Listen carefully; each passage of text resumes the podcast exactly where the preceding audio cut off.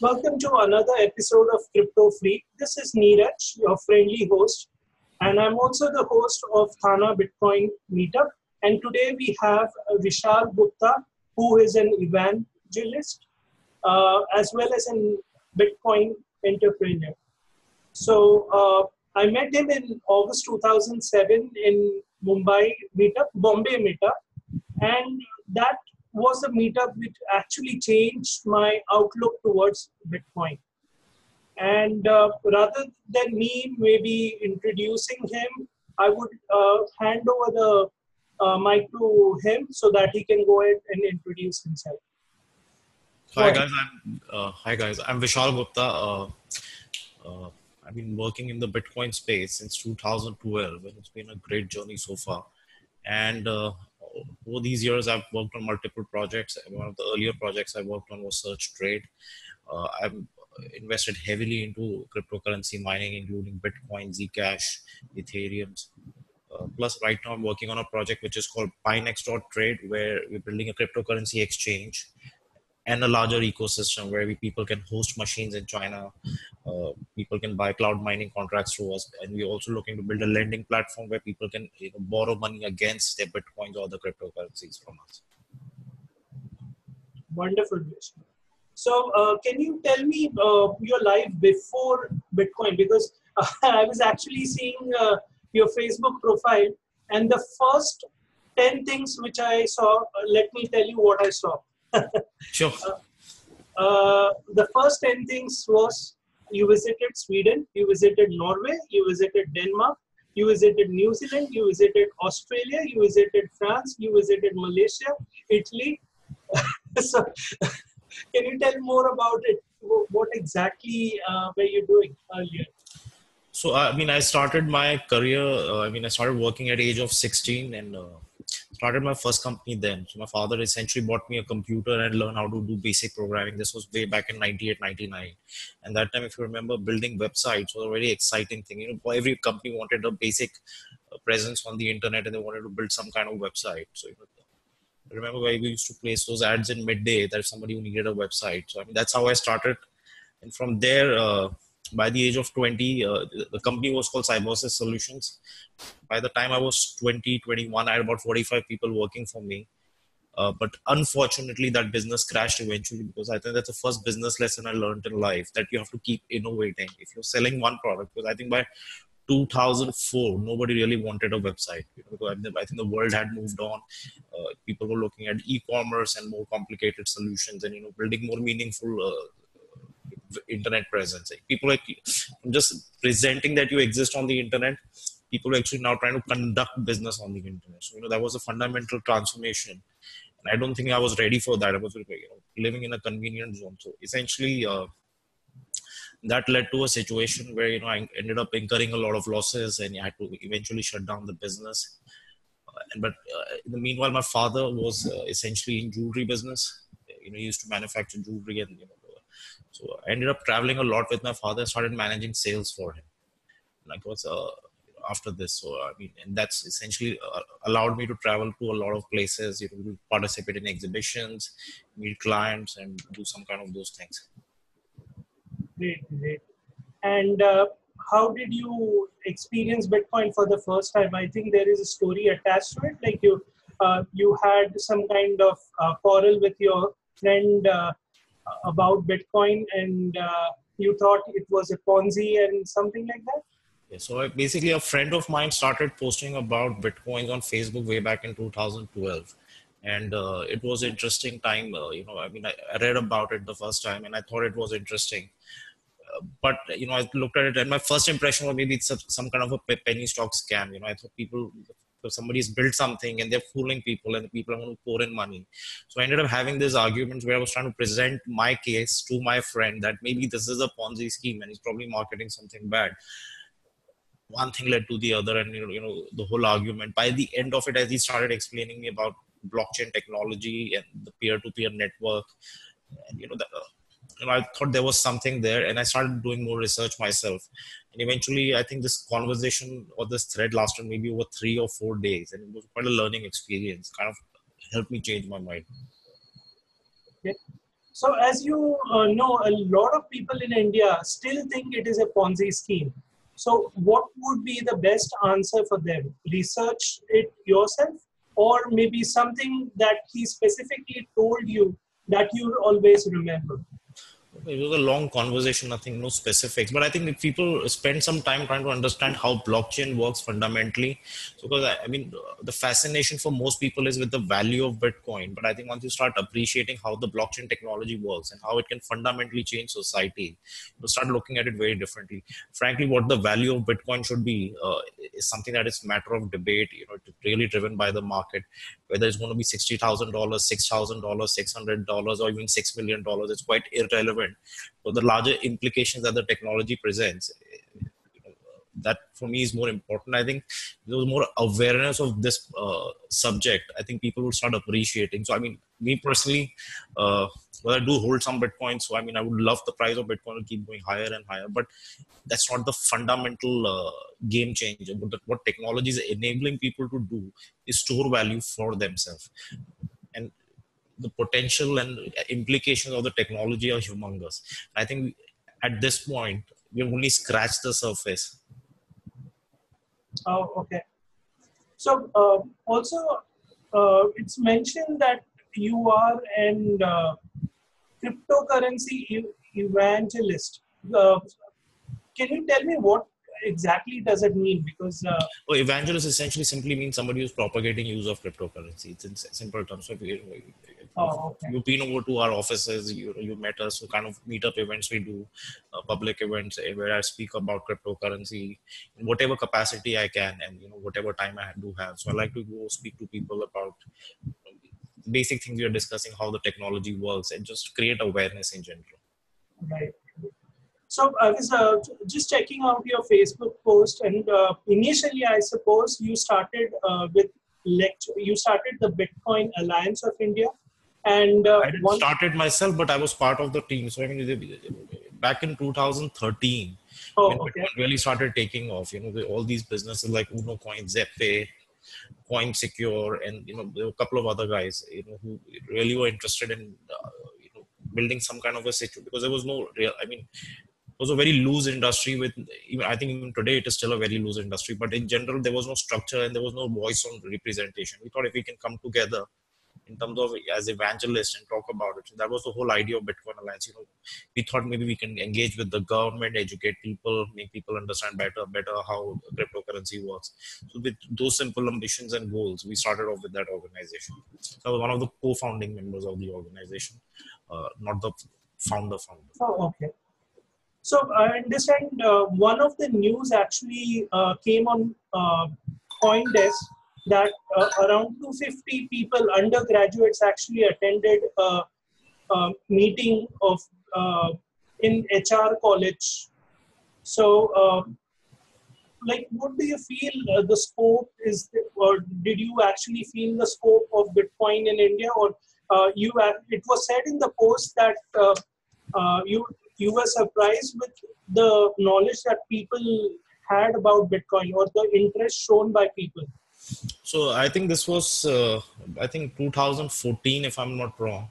2014, uh, okay. And this was H, uh, HR college. So uh, one of the, uh, I think, uh, students in the college who was quite curious about Bitcoin. He ended up having a discussion with me and invited me over for this conversation. So I took it up so there were about 250 people, students in the college who, you know, there were teachers coordinating, and you know, I made a basic presentation about how the cryptocurrency works. And after that, uh, we had a Q&A session, and the Q&A session was very interesting because you know the kind of questions and technical questions the students were asking of me. I was quite impressed, frankly, because I thought it's going to be a very difficult subject. Whether you know in a one-hour meeting, can you how much can you explain, and what would people understand? I was what I realized is younger people understand technology better these days, and I think they just end up asking more pertinent questions. Right. And uh, what about the Digital Asset and Blockchain Foundation of India? Uh, you are also. Uh, we started with the DABFI, but I think now we have converted that into IAMAI.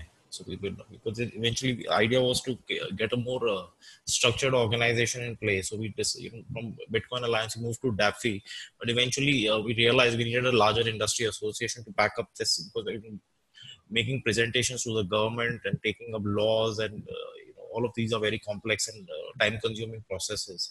Plus you uh, need a lot of other people with different expertise. And that's why you know industry as a whole decided to join with IAMAI and we created a cryptocurrency group under IAMAI right and uh, I understand you have been uh, called on uh, on TV shows for, for multiple times. Like I've seen you multiple times on TV. So how has that experience been? Is it uh, are the people knowledgeable or it just uh, one of those programs?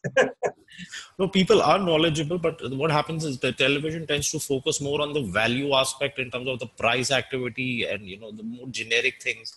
And plus in a television show where you're having a 30 minute conversation or 15 minute or a 3 minute spot or a 5 minute spot you can't really end up explaining everything about the technology so problem is with the format of television where you're typically speaking for five minutes and there's only so much you can speak in five minutes okay.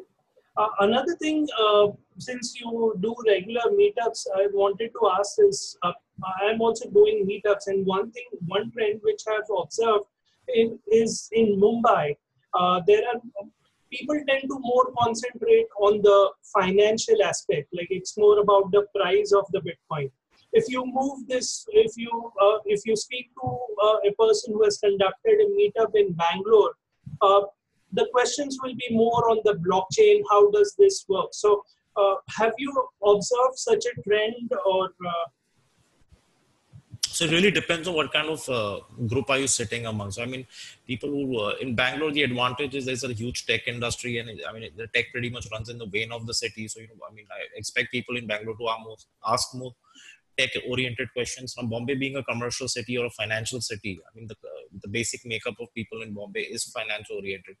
i mean like i said there, there's nothing wrong with asking financial questions per se i mean value of bitcoin i mean if you want to be a speculator or investor there's nothing wrong with discovering value and trying to predict what the value could potentially be but uh, that's from the end user perspective i mean what I am more interested in is the larger impact the technology is going to have over society, which what we call as the invisible effect. Of course, the invisible effect is something that you know will percolate itself on a larger scale. And you know, from an individual perspective, it might be important or might not that be important. So you know, it depends on individual and kind of career they pursue. Or you know, I mean, I don't take those things very seriously beyond a certain point. Okay. Uh, now, uh, also you have been associated with a company called Internet Dollar. No, It's not a company; it's a uh, project. project, sorry. Uh, so, can you tell us uh, more about it? So, Internet Dollar, we're trying to create a cryptocurrency. In uh, putting it out there, we're not doing. We're not going to be doing any ICO. We're going to launch this cryptocurrency at zero value. So because we, I strongly believe that you know, if you want to create something called as cryptocurrency, the most fair value to begin any cryptocurrency is always zero. Okay. So, uh, so what we're building is a project where we are trying to grapple with uh, social media, online uh, search engines, and you know, the basic premise being this: there are multitudes of internet activities that we are all indulging in. to quantify digital labor is still a far-fetched concept. So we're trying to grapple with that idea. So if we can a, quantified digital labor can we credit that digital labor and can that credit be converted into some kind of cryptocurrency and can that cryptocurrency discover some value so we've got a bunch of set of principles economic principles or monetary system that we're building around it i mean the project is still in works probably going to take at least another six months before we you know take it live. So those are kind of you know if you look at the basic premise of internet dollar we're talking about how we can change uh, internet. Okay. and uh, also like how did the search uh, trade start? Like uh, can you maybe how did the idea come through or, and uh, what is the status right now? Like uh, since you have joined the other companies you have uh, since you are involved in other projects is is it still going on or how is it search trade is going on but I mean, it was a big learning experience. When we started off with search trade, we're looking at how we can create some kind of digital asset because the cryptocurrency already existed, something like Bitcoin. We were trying to identify if we can create use cases for a larger distribution of Bitcoin and can we integrate cryptocurrency and utilize the power. At that time, Bitcoin, we we're looking at something called as micropayments. Uh, what happens is subsequently the price of Bitcoin has gone higher and the cost of transaction has risen substantially. Uh, what saddens me is the microtransaction aspect of cryptocurrency that we were discussing in the beginning. is kind of went, kind of went out of window. It kind of affected the search trade project because the idea was really this that you know we create a search engine and the revenue that the search engine generates gets distributed back to people for making those searches. Now those searches were basically very low value and the incomes people would earn out of that it would be in few dollars and you sending those transactions over blockchain became eventually a very expensive proposition and uh, uh, since I attended uh, your meetup in Andheri East, uh, Mumbai, I just wanted to ask you: Do you still uh, have uh, that? You still you still have your office in that place, right? Yes. How is this important? Sorry. What is the context to this question? Oh no, no. I just wanted to ask. There, there was a cafe where I could, where you could actually use your Bitcoin it, it was a staff canteen.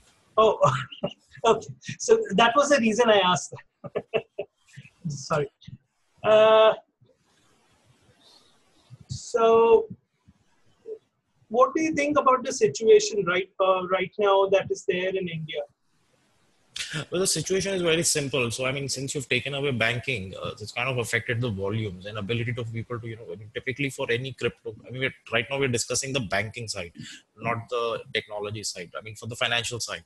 On the financial side, the moment you disallow people to engage with banking and you can't have exchanges which can accept deposits, it's going to fundamentally, dramatically uh, affect the volumes. We can already see that company like Zebpay has already shut down business. I mean, their claim is very simple. If there aren't enough volumes, they're not generating enough commissions, and the kind of operating expenditures people incur to run an exchange, you, know, you have to achieve a certain volume to be sustainable and to sustain the business. And those volumes are not going to be generated. Uh, it's difficult to sustain the business. So, and what it has taken away is conversion to fiat in India.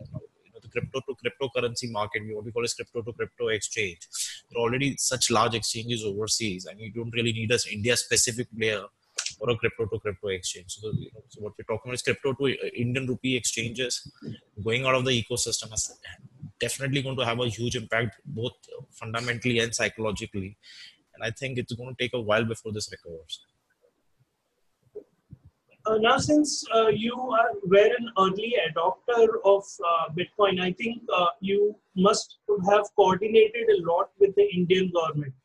So, uh, what do you think are the challenges? Say, what we say, Indian government are various Indian government departments. Indian government is not one single. yeah. So you're dealing with different departments, which are from taxation uh, to SEBI to you know there are various to RBI. You know, you, so and all of them have their own mindset. And of course, the problem in India being there is no coordinated effort, right? So there is no interdepartmental uh, coordination because various aspects of Bitcoin in terms of legality or regulations or you know sustainability will come under various departments and there needs to be a cohesive strategy. Because bitcoin again is a multi-dimensional uh, product or system or ecosystem right? It can be you can have the currency effect the commodity effect the settlement effect the payments you know there are so many things that it covers under one uh, uh, system. You need multiple departments to come together and regulate and uh, come on the same page. I mean, it's a difficult task. So uh, my question was very simple. Uh, do they understand Bitcoin? Yes, they do. Okay. So, so where does the problem lie? It's about maybe the fear so, factor. So, so, the problem is not understanding of Bitcoin, but in terms of how uh, the legal and uh, compliance framework in India is structured. So, I mean, you know, saying whether you know saying that people in government don't understand bitcoin again is a stupid and generic assumption and plus saying that government because when we say government it's never one person or individual that we are speaking with. You're talking with multiple institutions. Even within each institution, there are multiple point of views and concerns. And to elevate those concerns and come up with a cohesive strategy is always going to be a uphill task. And considering that cryptocurrency is not really a priority for any of these departments, not on top of their agenda. So effectively, from uh, our perspective, becomes an uphill task again because then you're trying to push the agenda, trying to bring it on top of the table, and it's a lengthy, time-consuming process in, in my experience, there is no urgency as yet. Okay.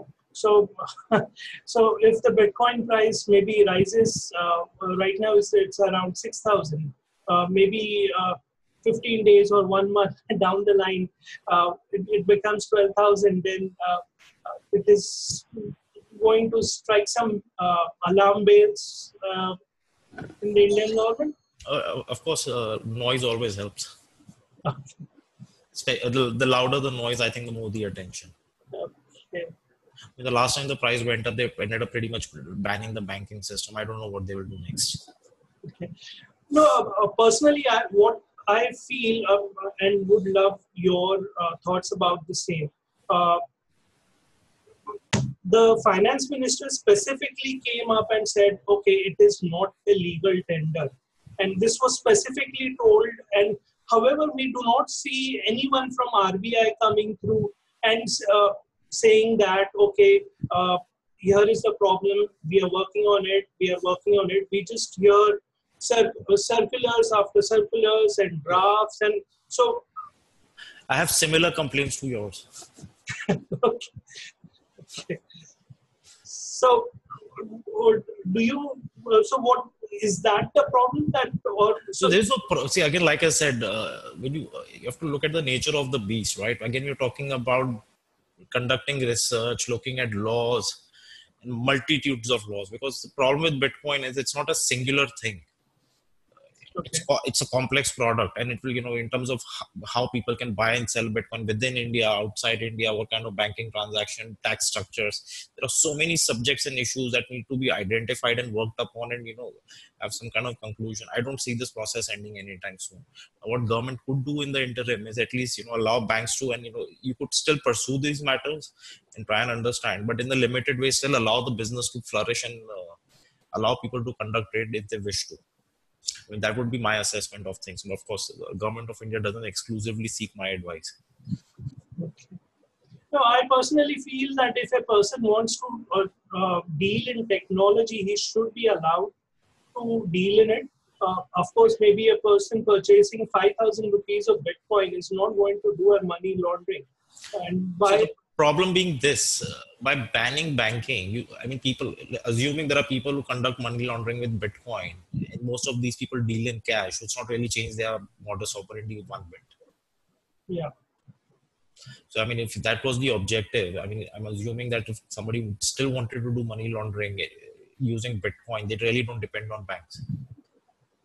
At least uh, those are the reasons they give money laundering so the people who did not indulge in money laundering are the people who got banned, but you still don't have a solution for people who actually were indulging in or maybe are indulging in money laundering. So I mean, it's kind of oxymoronic, but yeah, I guess it, this is how it works. so actually, uh, uh, is it like uh, since uh, did you actually visit places, most of the places that you visited was before you joined the Bitcoin uh, revolution. So after maybe entering into Bitcoin world, did you actually uh, uh, visit uh, any countries outside? Yes, I've gone to China multiple times. I've gone to Dubai multiple times. I've been to Europe a couple of times. I've done plenty of cryptocurrency traveling as well. Okay, so maybe what what is their attitude towards uh, Bitcoin? The attitude is pretty much same around the world. 90% of the people just want to know if the price will go to 100,000 or 1 million or 20 million so that they can make a right investment and probably not miss the boat. Uh, I mean, I enjoy talking more to the people who work on the technology side in general. So I mean, even if I'm traveling, go to these events, you know, my conversation with the people who are working on the tech side of it or the philosophical side of it is always more interesting than people on the market side. But of course, that, that doesn't mean I disregard the market side because I mean, talk about the ecosystem. Every aspect of it is equally important. It just really comes down to your uh, personal preference and you know what you want to engage with. Of course, you want deeper engagement. You want to understand the tech and the philosophical aspect. Uh, or the architectural aspect much better. And probably that both I mean, that understanding really helps you to build better and more efficient systems and technologies, which again can be put to use for people on the market side.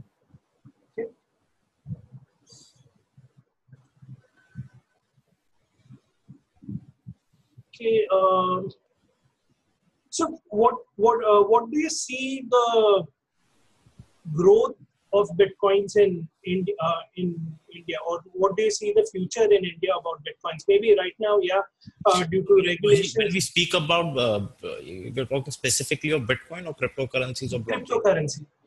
Cryptocurrency. I, I think uh, sooner or later, I mean, as this uh, technology evolves and you know, the utility of the technology increases, I think we have to keep one thing in mind. Bitcoin is not a very old technology. I mean, it's just come into existence in 2008, and we've really seen the penetration over last you know in terms of user base last three four years. And there's a lot of work that is already happening. There are thousands of companies around the world are building solutions.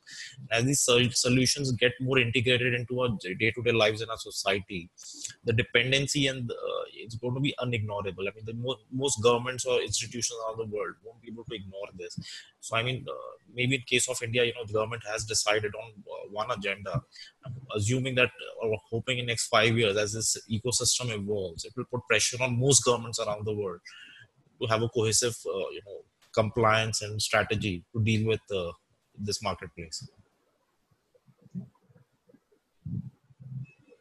So now let's uh, talk about the projects that you're working on. Uh, first was the Minex uh, hosting, right? So here you talk about procurement of uh, mining machines and yes. then uh, can you tell uh, more I about it? I have good friends in China and I've partnered with a friend of mine in China. His name is Alex and you know, he owns multitudes of mining farms.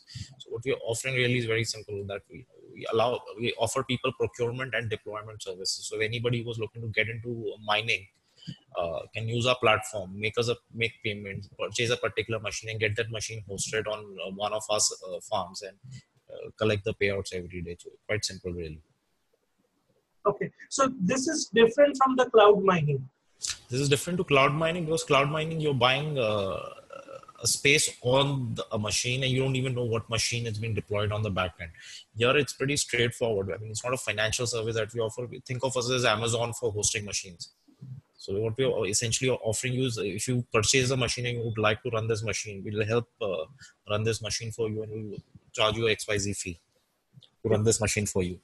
Uh, it makes, uh, I mean, the, the, benefit of this particular platform is, I mean, for example, you know, procuring the machines and deploying and running the machine in China is way cheaper than most parts of the world. And if you particularly come from a country you might have 15, 20, 30% import duty on these machines and plus unavailability of spare parts of the machine kind of you know it's a computer at the end of the day. If you want to run five machines something or the other keeps going wrong every now and then and you might have to replace a certain part. So availability of spare parts is better in china compared to rest of the world. Cost of electricity is cheaper. It's just more efficient to run machine in china uh, compared to other places. So we, we try and take advantage of that and we allow people to take advantage of that situation through us. Yeah. Uh, now, just a generic question about the mining. Uh, I understand that there are ASIC chips which help you to mine uh, uh cryptocurrencies, but uh, can you tell us uh, what are the different in how many different ways can you actually mine? if I have an old computer, what could I still use that to Depending mine? Depending on what you want to mine, but I mean something like Bitcoin, it's going to be impossible to mine Bitcoin with a computer. I mean, you can still run the miner. I mean, you can download the Bitcoin course of Qt software on your machine and turn yourself into a worker and start mining Bitcoin. But I mean, the reality is that you're going to get absolutely nothing because you're competing against you know, massive machines and thousands and thousands, maybe hundreds and thousands of machines, uh, ASIC machines. So I mean, it's not proven. But there are, I mean, there are some of these altcoins uh, working on you know, different algorithms, some of the scrypt mining related, which you can still mine on your computers get some output. But again, that comes down to the cost, whether it is uh, profitable to do so. No, what, what I meant is there are some special graphic cards on which you can uh, do. Those are scrypt mining. So you have different algorithms Okay. Uh, for every cryptocurrency is based on some different cryptographic algorithm. So there is no one standard cryptographic algorithm. For example, Bitcoin runs on SHA-256, but there is X11, X12, X14, X15, 16. Scrypt mining and multiple different types of scrypt mining, uh, you know, systems. Uh, you know, what we call is a hashing algorithm or the encryption uh, plugins that you know you can implement on any particular cryptocurrencies, and they have their own so, you know, depending on what coin you're looking to mine and what algorithm, based on what algorithm they're running the encryption, uh, you can choose different machines. And of course, mining is slightly more complex because you're looking at a machine ability, the yield, and the price and the cost. So, you know, there, when you factor in all of those things, you're going to come to some conclusion. now you, I think what I understand by your question are there any coins which can be mined on computers? I mean, there are. I think most of the scrypt mining coins like, like Zcash, Ethereum, you can still mine them, mine them on your computer. But I think the yield you're going to get is going to be so negligible that it's not going to be worth your time. Okay. Now, uh, there have been uh, news that uh, the price of Bitcoin is uh, determined by most of the miners. A lot of people say that. Uh, what they say is uh, there is a certain price below which it will not be profitable to mine Bitcoin. So that would be the resistance level for the Bitcoin. So do you support that, or uh, maybe you can? It's not as simple as that. I think what people don't appreciate is the size and scale of the market today. It's not the market that it was in 2013 14. The amount of money that is floating around, the number of actors in the marketplace have gone up. We're not talking about small actors, you're talking about large actors gone up exponentially. There are I mean, hundreds of people who influence this market. So I mean, it's a very dynamic marketplace. So I mean, based on theories, you can make all kind of assessment and assertions.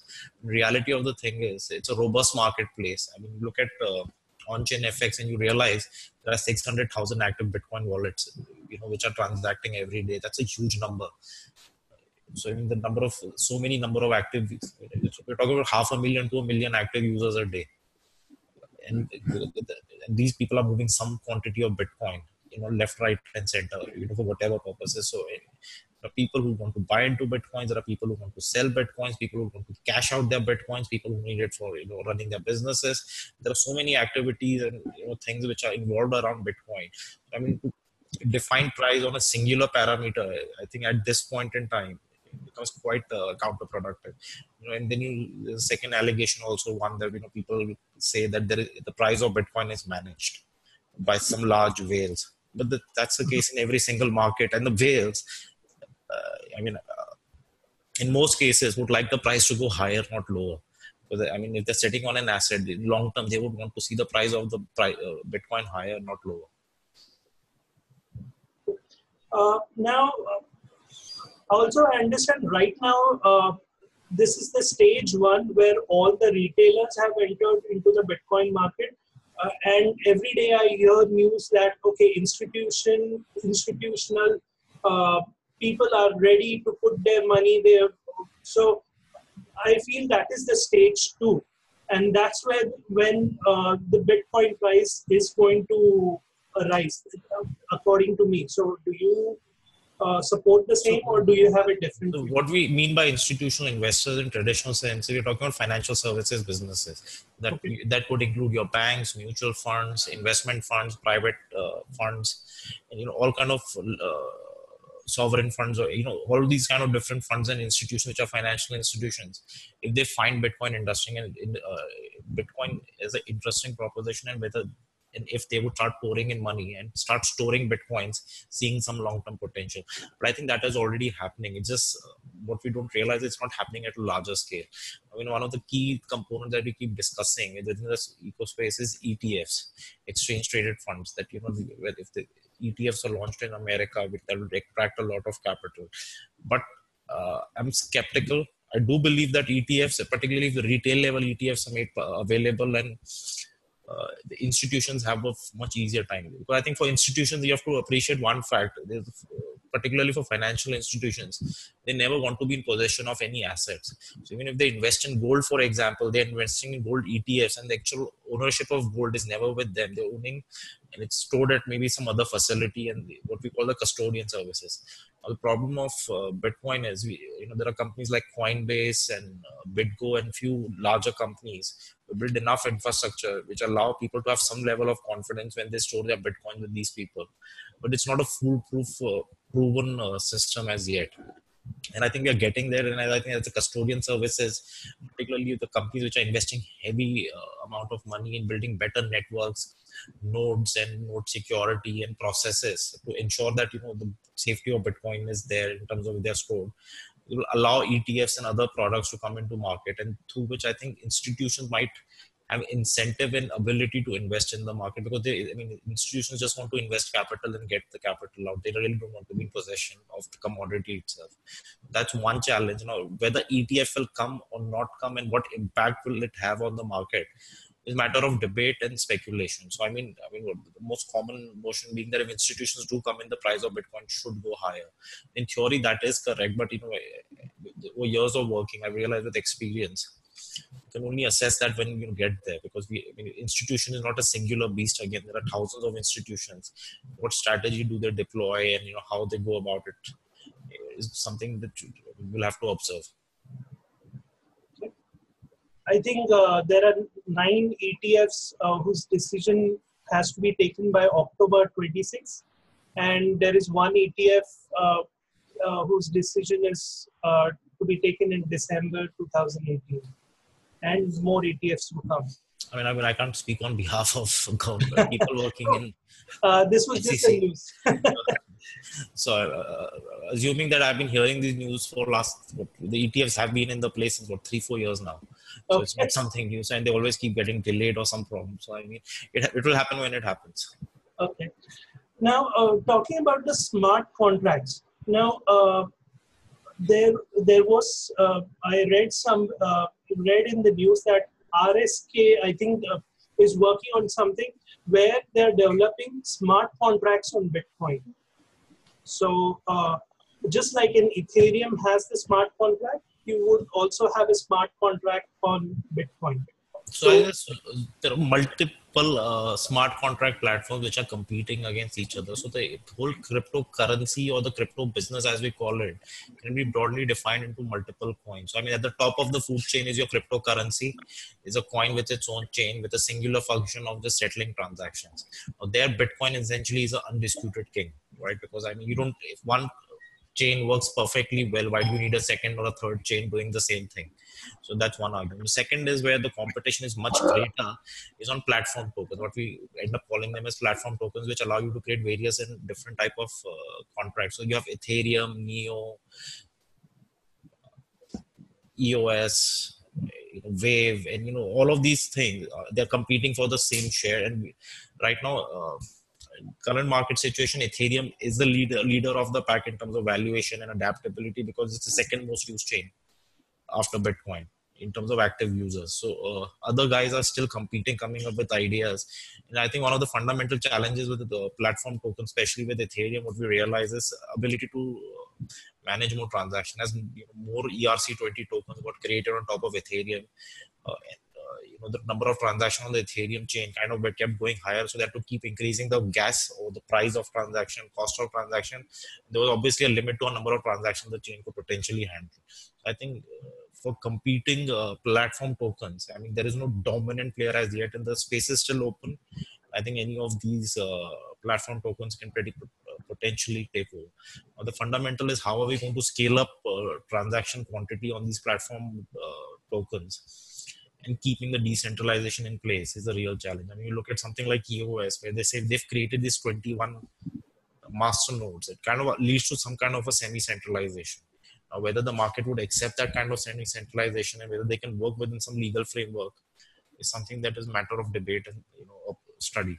And, you know, like I said, the platform tokens are still an evolving space, uh, and people should understand what is a smart contract. Really, is essentially what you're talking about is uh, autonomous self-executable uh, code. Okay. For example, yeah, so it's not rocket science in that sense. What we're essentially talking about writing up an executable contract executing it through a blockchain based on certain parameters.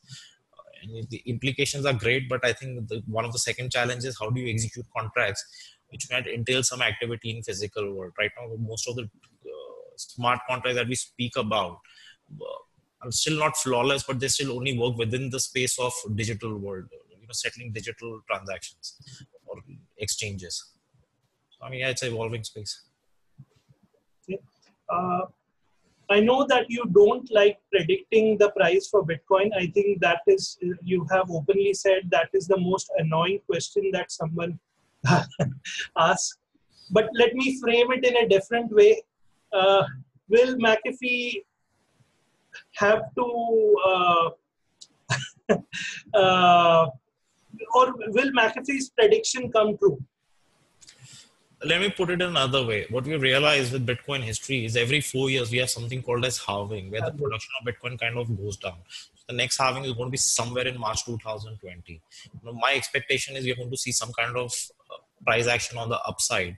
Uh, how much of a upside, whether it's going to be 2x, 10x, 100x, or one. I mean, that's something that we'll have to observe. But my assessment would be we're going to see a price movement every time a halving comes around.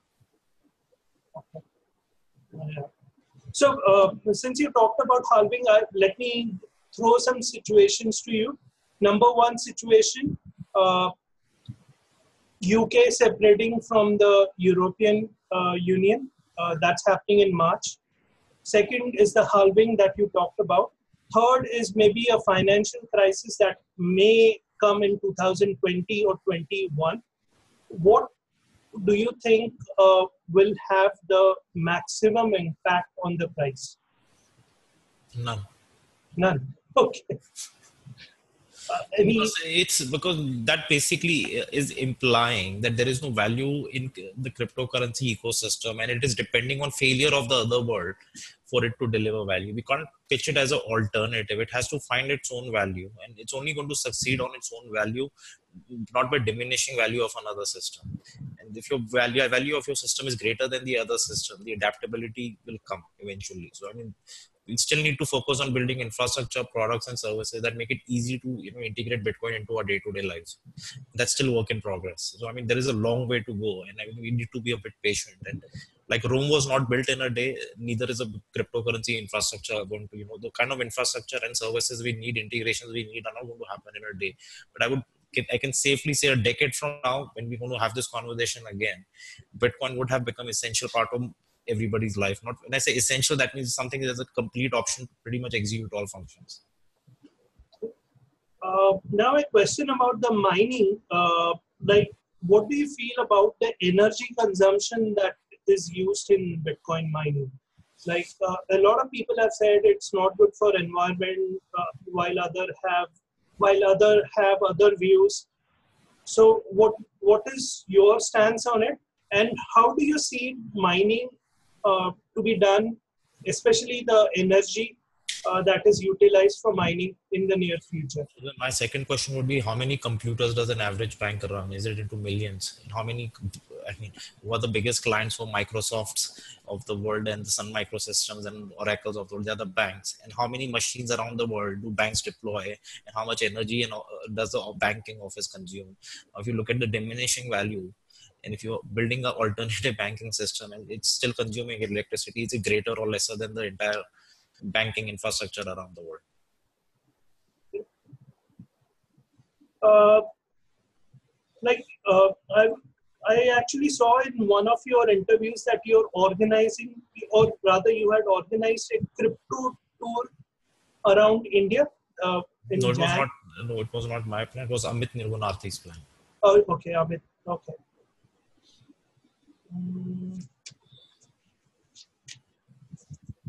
Any questions up till now, guys? Just type in in the chat. Uh, like, I wanted to understand which stage are, of technology cycle are we in. First comes the innovators. Second is the early adopters. Third is the early majority. Fourth is the large majority. And the last is laggards. So we're in the early majority phase, I presume. Early majority. Okay. Uh, can you tell us something about the? Uh, I mean, you have to ask yourself a very simple question. Mm-hmm. How many things in our life is Bitcoin really making easy, and what are those things? And you know, are those things increasing day by day, or they're decreasing? As the you know, like a services that make our life easy, using cryptocurrency expand and become more reliable uh, I think we're going to see that from early adopter, I mean, the adoption to you know early majority to major. That transformation is going to happen only with infrastructure and services becoming more readily available. Uh, can you uh, tell us more about the about the exchange that uh, you're working on? So Binance.trade is nothing but another crypto to crypto uh, multi currency exchange that uh, we have created and we hope we can do well over a period of time. Again, like I said, it's not an India-centric product; it's a global product, and uh, assuming my experience in the industry, I'm hoping that I can translate that into some kind of a success with this exchange. Okay, but I think the speciality of that particular exchange was that you were going to give whatever profit that you do, 70%, you're going to pass it on uh, to the consumers. Uh, yes, we, have created something called as a BEX token. But we have said that whatever trade that happens on our exchange, 70% of the commission we'll be sharing it with BEX token I think one of the questions is what's thought on RBI pegging its own cryptocurrency to INR. But I think RBI is already doing that.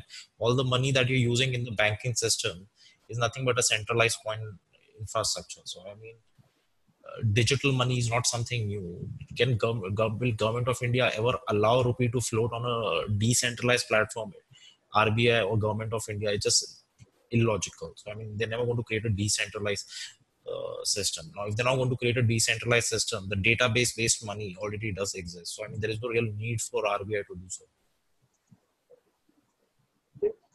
Now, uh, this is a choice that I want you to make Bitcoin versus Bitcoin Cash. So, Bitcoin. Bitcoin and why?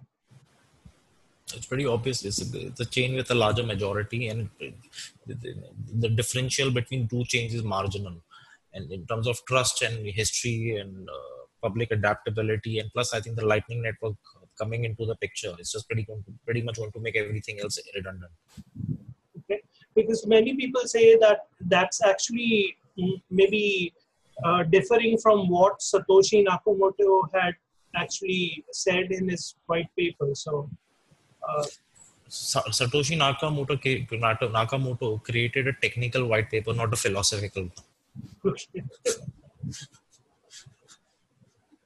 I mean, if I actually encourage people to go and read that paper. If if you do not come from tech background, you'd struggle. Sure. Can the RBI consider a commodity back point?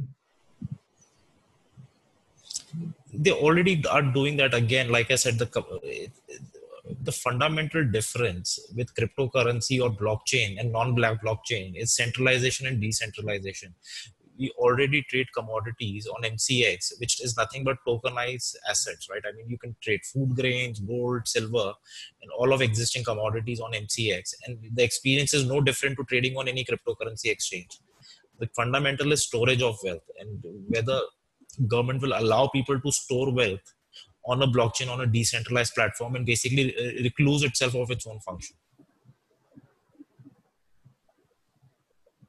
so uh, what is what are the challenges that you see in india apart from the regulation uh, what are the challenges that you see in india? Maybe when you do a day to day talking with people or when you speak to a common man the challenges in the sense of what maybe understanding of Bitcoin or you do realize it's a new and complicated product and the education is going to take time. But that said aside, I mean, people don't know how RBI functions, people don't know how McDonald's functions, people don't know how Starbucks functions, and you don't even have to know. So the key to technology is, I mean, uh, I use my mobile phone, which is my smartphone. It solves a lot of problems in my life. I really don't have to know how Android uh, operating system works so the key again, like I said, in terms of adaptability, it's not just an India specific problem, but it's a global problem where, you know, as most services get integrated that make your life easy, uh, the adaptability will rise. Because I mean, when we make arguments about cryptocurrency, that's going to make our life easier. So that ease of existence has to come into practice. It's, it cannot just be a jargon for eternity.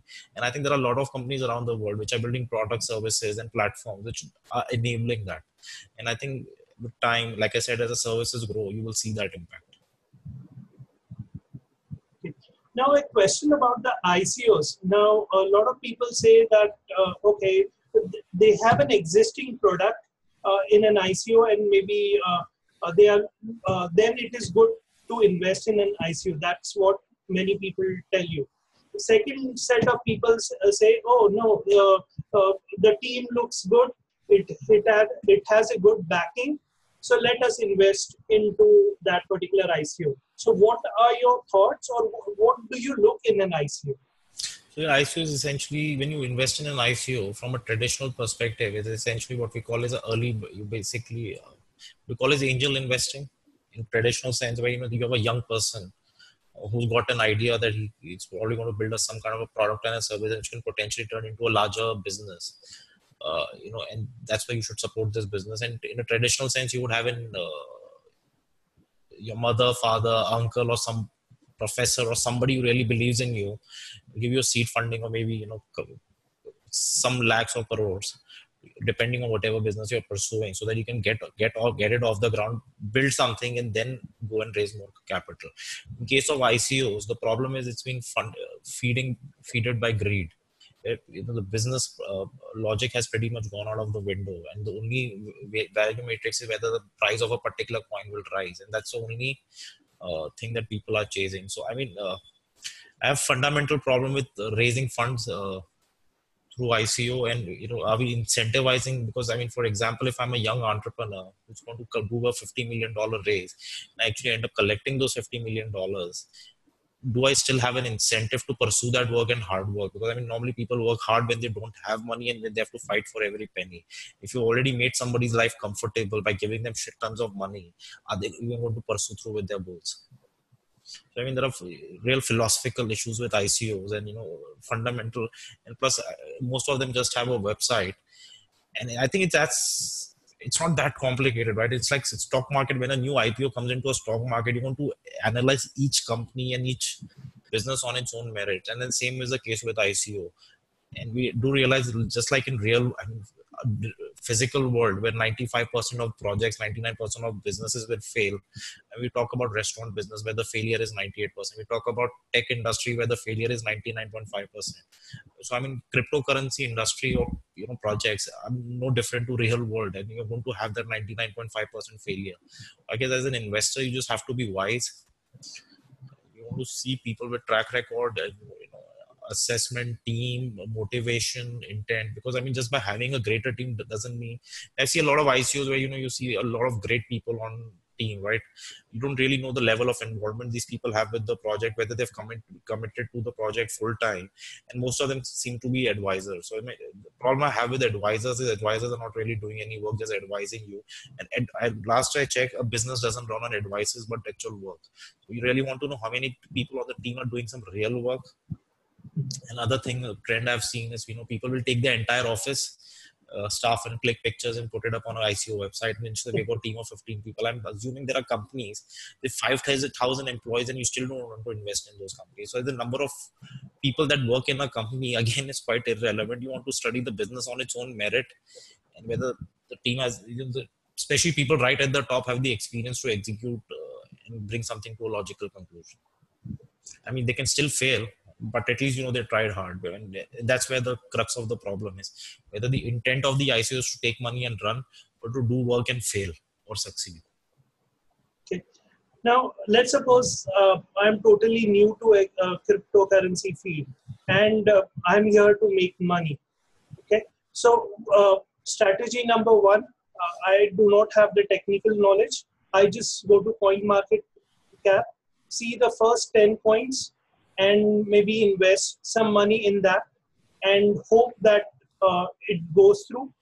Strategy number two, I go to the ICOs, maybe invest in those ICOs and hope uh, that one of them clicks.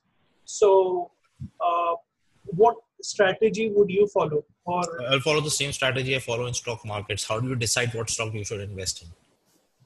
If you're a retail investor, you, you're not a market analyst all retail investors, even in traditional stock markets, are not market analysts. They really don't know what the company is doing in the inner working. They basically understand the business, the company, the credibility of the business. And when they invest, they always say invest for long term, not for short term. And the problem here is most people, you know, have got addicted to this 5x 6x growth. I mean the 2017 we saw that 20 30x growth. And i think people have kind of got addicted to it and they're trying to you know essentially just find the next thing that will go for 20x uh, i wouldn't call that a very wise investment strategy. Now uh, what about your background? Like uh, your, uh, for example, I find it very difficult uh, to explain the Bitcoin to my mom because she relies more on the news that you normally see on the TV. So is it the same everywhere? Like it's about the generation, that particular generation that are having this uh, problem who rely more on the news, maybe the I have a problem with this question itself. Okay. You don't explain people things, you make people experience something. Oh, okay. So, so can you can we identify? I mean, you know your mother well better, and I know my mom well. Can I find a use case that would attract my mother to Bitcoin? Okay. She doesn't have to know how Bitcoin works again. No, no. Uh, she reads the newspaper and she uh, sees that okay, this man is arrested, that man is arrested. So she is not confident to invest. That's why I'm asking. Oh, eh, uh, again, people should make their own assessment and reason. I mean, like I said, people have different eh, different people have different reasons why they want to invest in something. As long as your motivations are right and you I think any investment you make in anything in life, you should always have a long to medium term view. There can never be a short term investment. Now, of course, the public perception based on media is something that you know we are trying to do through education and explain to people that how this whole ecosystem works. It, it is complex. So, I mean, like I said, I don't get excited about people investing in Bitcoin. For me, it's people using Bitcoin that, that, that's something that is more exciting as opposed to people investing in bitcoin. Or as long as you keep building systems that allow people to use bitcoin into their day-to-day lives and keep creating more utility you won't have to answer such questions in long term. Okay. Uh, so uh, like if you have maybe a dynamic uh, portfolio uh, what uh, how much would you allocate in your uh, cryptocurrency but my cryptocurrency would never exceed 10% of my portfolio at this point in time. And that again is extreme. For a new investor they probably shouldn't be allocating more than 2% it's something that you want to get into understand. And i think the first investment you will make in cryptocurrency will enable you to you know, give you motivation I mean, I'll give you a very bad example, but I think it probably it's like uh, some people are genuinely not interested in cricket, but start betting on a cricket match. They'll start analyzing everything and studying how cricket works. So it's, it's something very similar to that. I guess uh, if you've already invested in some cryptocurrency, you have those coins, you see the price movement, you're probably going to start reading more, analyzing more, talking to more people, and you know, trying to build your generic knowledge base over time.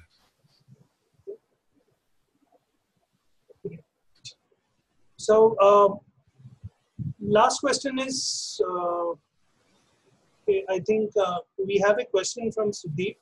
Uh, actually, his mic is not working, so he has to uh, type it.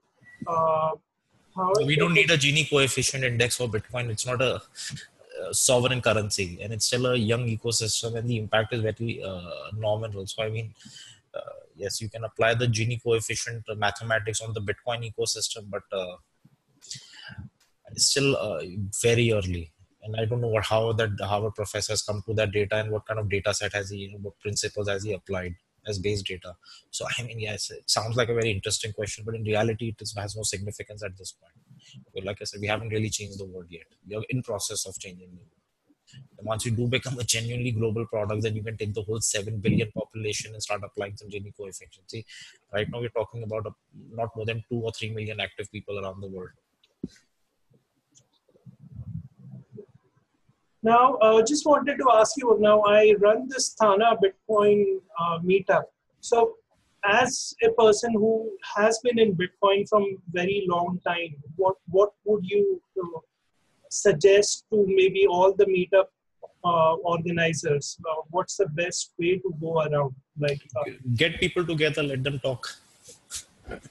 Get people and let them talk. Okay, awareness awareness, right? I mean, people already know what they want. The fact that somebody showed up at your bit, uh, meetup, they, you already know that they're interested in the subject. Now, of course, they've got tons of questions in their mind, uh, which could be market related, technology related, trust related. But again, uh, none of us can answer that question in entirety. And the only way we can solve these queries is by you know, allowing for a conversation to take place. And as long as people interact with each other, there is incentive, there is community building, and the kind of self reinforces itself. That's it. That's uh, it from me. Any questions, Sudeep? Okay. So, Vishal, uh, do you have any questions for me? No, I don't have questions. I have just uh, like to congratulate you and wish you all the best in whatever you're pursuing. Thank you, Vishal. Thank you for taking out your time. You're welcome. Have have a great day. Sure. Bye bye.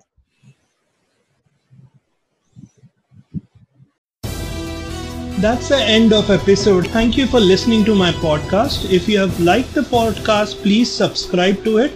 If you want to get in touch uh, with me, I'm mentioning my links in the description box.